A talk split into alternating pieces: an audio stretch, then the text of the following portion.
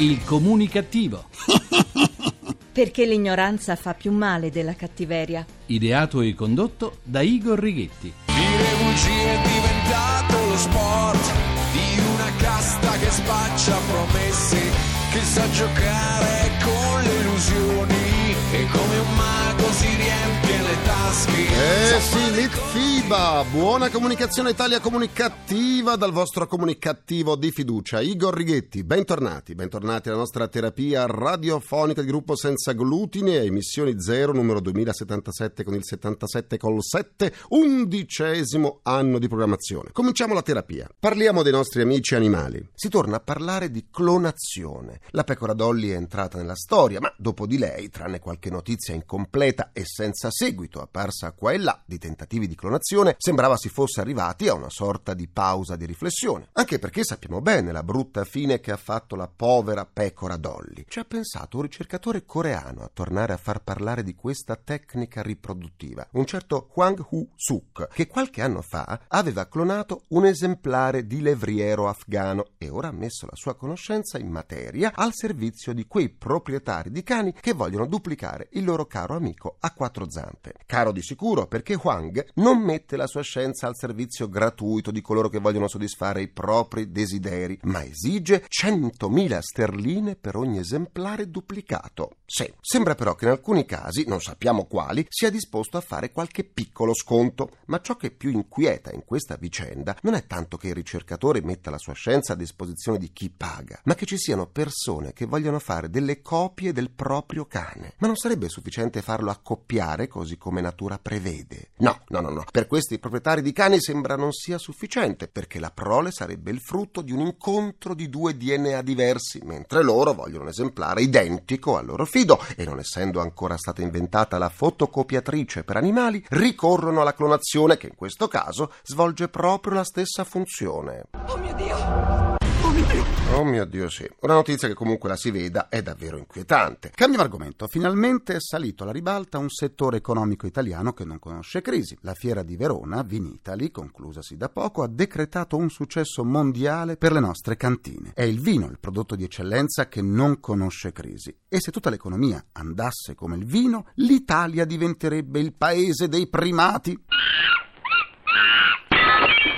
Ma non questi primati, e su! Nell'ultimo anno il fatturato delle cantine, secondo Mediobanca, è cresciuto del 7%, merito non certo di consumi interni, in quanto quelli seguono l'andamento critico di tutti i comparti economici, ma grazie all'estero, dove abbiamo conquistato la qualifica di leader assoluti per la quantità prodotta. Il vino, dunque, la bevanda di Bacco, dimostra di essere il più potente messaggero del Made in Italy. Le aziende impegnate in questa produzione sono 330.000 e danno lavoro a oltre un milione di persone, ma è un settore che va seguito con molta attenzione perché ha al suo interno gravi problemi, quale la frammentazione produttiva e una carenza di sostegno e di controllo verso l'esportazione da parte dell'amministrazione pubblica, che non è molto presente nel settore agricolo in genere, che in questo specifico caso ha una funzione molto importante per quanto riguarda, per esempio, le strategie di marketing. E viene in mente a questo proposito il grande mercato della Cina, dove ci sono tanti, ma tanti potenziali consumatori che però non sono in grado di apprezzare la qualità del vino. Va diffusa quindi la cultura di questo prodotto. La Cina attualmente acquista quasi esclusivamente in internet e in rete ha ben 190 milioni di clienti. L'Italia finora era abituata a trattare con i paesi di sempre, Stati Uniti, Germania e Gran Bretagna, ma il futuro parla altre lingue, cinese ma anche russo e brasiliano. C'è poi una tendenza in atto in tutto il mondo che ci vede anche qui protagonisti in positivo ed è l'aumento del settore bio. I vini biologici prodotti dai nostri vigneti sono in forte espansione. I terreni coltivati a vigna senza l'utilizzo di prodotti chimici superano il milione di ettari. Ma in Italia si assiste anche a un fenomeno negativo. Il consumo del biologico cresce al centro, si stabilisce nel nord, ma nel sud è sempre meno richiesto. Segno anche questo di una più accentuata crisi economica nel meridione. Ma un altro dato positivo viene dal mondo della produzione del vino biologico. Sono le donne e i giovani ad affrontare con più decisione, iniziativa ed entusiasmo l'avventura del bio. E questo fa ben sperare per il futuro di questo prodotto e di questo sistema culturale. E com'è bella l'uva fogarina, e com'è bello saperla vendemmiare. Adesso passiamo alle offerte di lavoro comunicative. Ex deputato con trentennale esperienza come politico, cerca qualsiasi tipo di lavoro purché serio. Casa circondariale cerca 20 istruttori di sopravvivenza per condannati agli arresti domiciliari costretti a vivere in casa con i propri familiari. Evasore fiscale totale mai scoperto in oltre 40 anni di attività offre la propria consulenza a milionari. Collezionista feticista di cartelle esattoriali inviate da Equitalia cerca altri collezionisti di ogni genere di sanzioni e imposte. Acquisto in contanti senza ricevuta fiscale. In questo modo mi auguro di ricevere un'altra sanzione.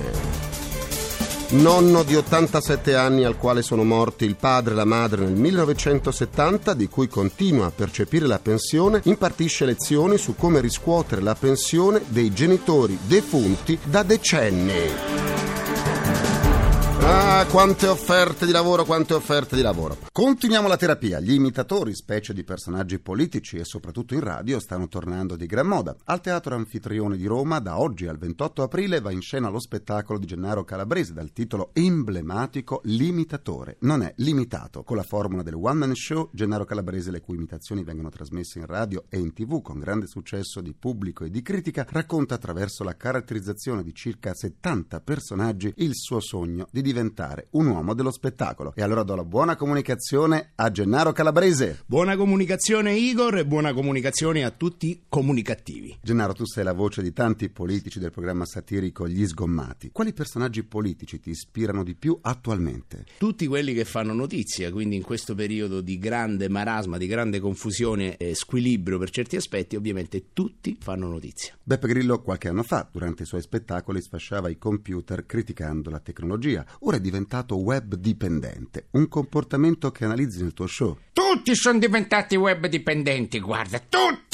Anche l'emerito Benedetto XVI ha cominciato ad andare su Twitter. Infatti io da oggi lo riconosco come Benetwitto XVI. Ecco, Di Pietro che fine ha fatto? Santa Madonna se me lascia finire a parlare, se è vero come è vero, mi sono dedicato all'attività di vendita immobiliare e chi acquista l'immobile ci avrà pure una caciotta molisana in omaggio. E Fini? Anch'io mi metto dietro al buon Tonino per dargli una mano. Io poi sono esperto di immobili, soprattutto nella Costa Azzurra. Ma Bersani andrebbe più volentieri a cena con Berlusconi o con Renzi? Oh ragazzi, stiamo mica qui a far domande particolari, a contare le frequenze di Radio 1. Mi hai fatto una domanda, Igor, difficile. Guarda, andare con Renzi rischio che mi avvelena. No, a sto punto meglio andare a cena con Berlusconi. Un'intesa sulle pietanze la troviamo. Male che vada, porto un bel panino con la salsiccia della festa dell'unità. Il presidente napolitano è contento della rielezione. Sinceramente in questo periodo di grande difficoltà ho accolto con grande entusiasmo e con grande senso di responsabilità l'incarico, ma se devo essere sincero, caro Igor, sono stanco.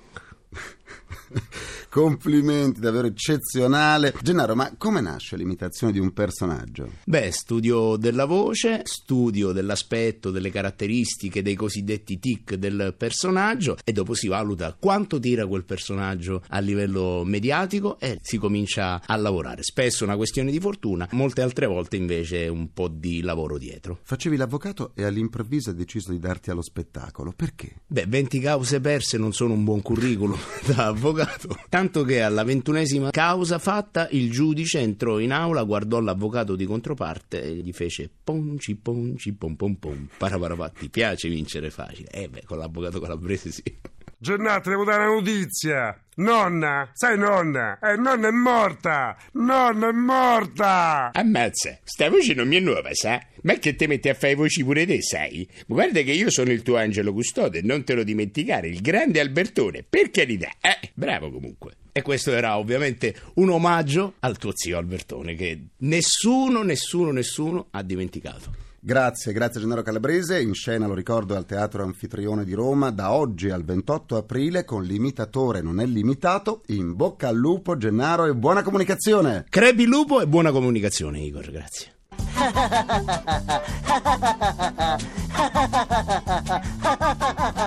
Ora ci colleghiamo con Pierluigi Vercesi, direttore del settimanale 7 del Corriere della Sera.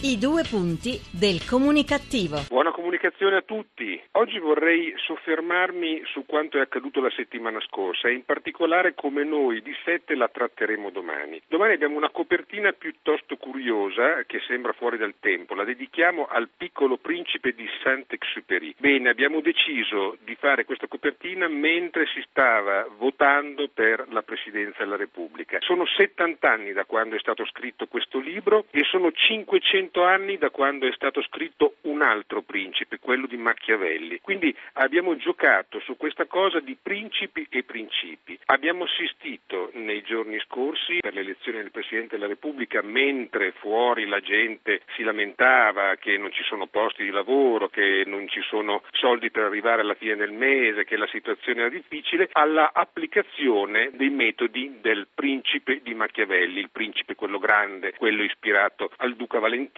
di 500 anni fa. In realtà la gente fuori era più ispirata invece da un piccolo bambino venuto sulla terra molto naif che aveva delle esigenze, l'esigenza quella di avere un futuro, diceva il piccolo principe, il futuro non va previsto ma reso possibile, quindi al di là di quello che faceva il principe grande, quello del Machiavelli che invece prevedeva, faceva i giochi, cercava di conquistare, cercava il potere, l'altro principe che stava fuori dal palazzo invece diceva non vogliamo prevedere il futuro, vogliamo semplicemente che sia reso possibile. Questa è la realtà italiana che sta andando in scena. Speriamo, perché io credo profondamente al significato della politica, credo che la gestione di un paese non vada lasciata nelle mani dei tecnici, ma di persone che sappiano mediare tra le diverse esigenze e che sappiano soprattutto ascoltare quel piccolo principe naif che va in giro per il mondo cercando piccole cose per rendere tutto più facile, per rendere alla gente una vita più positiva, più normale, più comune. Ad esempio il piccolo principe, come abbiamo letto in questa storia raccontata da Saint-Exupéry, viene in Italia e chiede una cosa banale. Mi disegni una pecora perché eh, ho bisogno che questa pecora bruchi la terra intorno al mio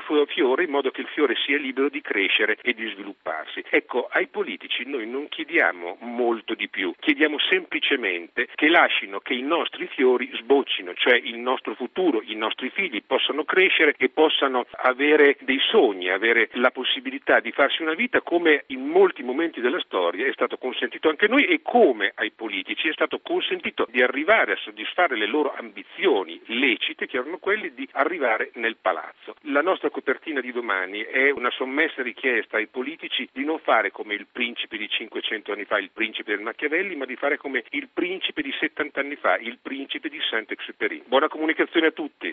Ero bambina sognavo un principe, si fredda la cena senza di te. Sognava un principe, Claudia Mori. Concludo anche questa seduta con il mio pensiero comunicativo. Il 22 aprile una nota compagnia aerea tedesca aveva cancellato 1755 voli per lo sciopero del personale di terra e di bordo che rivendicava un aumento salariale. In realtà sembra che la compagnia punti a ridurre i costi eliminando circa 3500 posti di lavoro. Posso dire che questa compagnia aerea tedesca lavori tra le nuvole ma abbia i piedi per terra? Eh sì. Domani mattina, come ogni giovedì, non mancate l'appuntamento settimanale in diretta alle 10.45 su Rai 2 all'interno di TG2 insieme con il comunicativo in tv. Domani mi soffermerò sullo stile in televisione. Ringrazio i miei implacabili complici Vittorio Lapi, Valtteri Ghetti, Carapagliai. Un ringraziamento a Francesco Arcuri. Alla console, alla console. Alla console tra gli immancabili. Ci sono loro i folletti, i falsi precari, assieme a Carlo Silveri. La terapia quotidiana del comunicativo tornerà domani, 25 aprile, perché il comunicativo non chiude neppure nelle festività, sempre alle 14.44 minuti primi, secondi a nessuno. Buona comunicazione e buon proseguimento dal vostro porto restano di comunicattiveria, Igor Righetti. Il comunicativo. Perché l'ignoranza fa più male della cattiveria. Ideato e condotto da Igor Righetti.